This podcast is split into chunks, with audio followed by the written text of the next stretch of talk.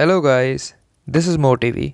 Meditation बहुत ज़रूरी है। मेडिटेशन की वजह से आपके दिमाग से आपका ग्रोथ होता है। कहते हैं कि हम जो भी जानना चाहते हैं ना दुनिया में वो सब हमारे अंदर पहले से ही उपलब्ध है। ठीक है बस हमें अपने अंदर झांकने की ज़रूरत है। हमें वो झांकने का ही वक्त नहीं मिलता है तो हम पूरी दुनिया जान नहीं पाते हैं। बहुत लोगों को ट्रैवलिंग पसंद है पर अगर आप ध्यान से सोचो तो एक तरीके से अंदर झांकना भी ट्रैवलिंग ही है।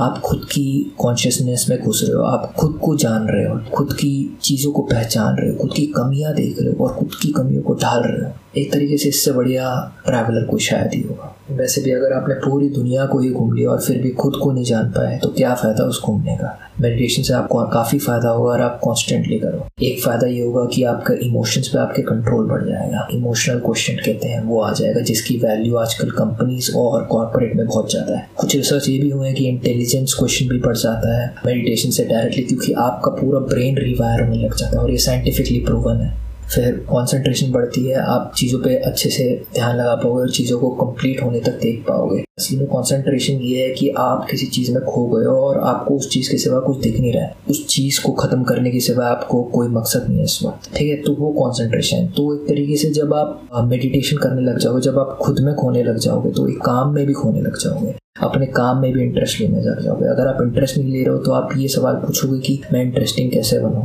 ताकि मेरा कॉन्सेंट्रेशन इसमें बढ़े। क्या टाइम कंस्टेंट लगाना ज़रूरी है? क्या मेरे को कुछ नया काम करना ज़रूरी है? क्या मेरे को पोजीशन या लोकेशन चेंज करना ज़रूरी है। इसमें बहुत सारे फैक्टर्स होते हैं जिससे आप कॉन्सेंट्रेशन बढ़ा सकते हो। आप पेशेंट हो जाओगे। सिंपली आपको खाली एक जगह पर बैठना है, पर काफ़ी लोगों से वो भी नहीं होता। बहुत पेशेंट का काम है। आपका धीरे धीरे पेशेंस डेवलप होगा मेडिटेशन से।